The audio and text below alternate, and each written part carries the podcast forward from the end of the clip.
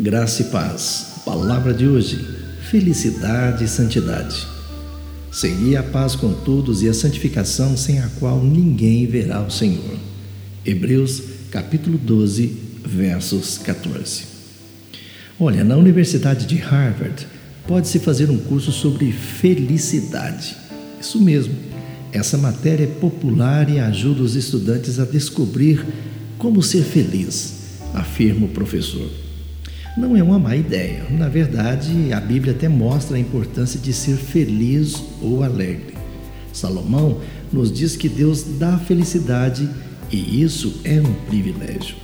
Algumas vezes, entretanto, a nossa busca por felicidade terrena vai longe demais. Nós fazemos dela a busca mais importante e até cremos que nossa felicidade é o alvo maior de Deus para nós.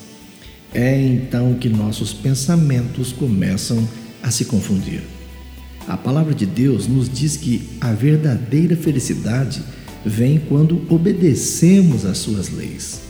Deus exige santidade e nos chamou para uma vida de santificação, uma vida que mostra seu caráter moral. Na primeira carta de Pedro, nós lemos: Segundo é santo aquele que vos chamou, tornai-vos santos também vós mesmos em todo o vosso procedimento, porque escrito está: sede santos, porque eu sou santo.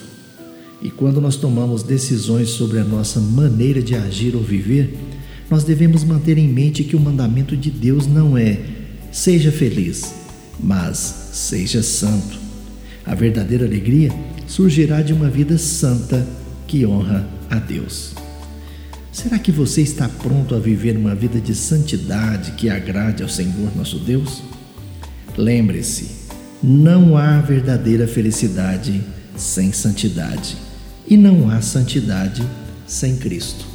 Tenham todos um bom dia. Eu sou o pastor Saulo Hermínio, da Igreja Batista Shalom de Goiânia.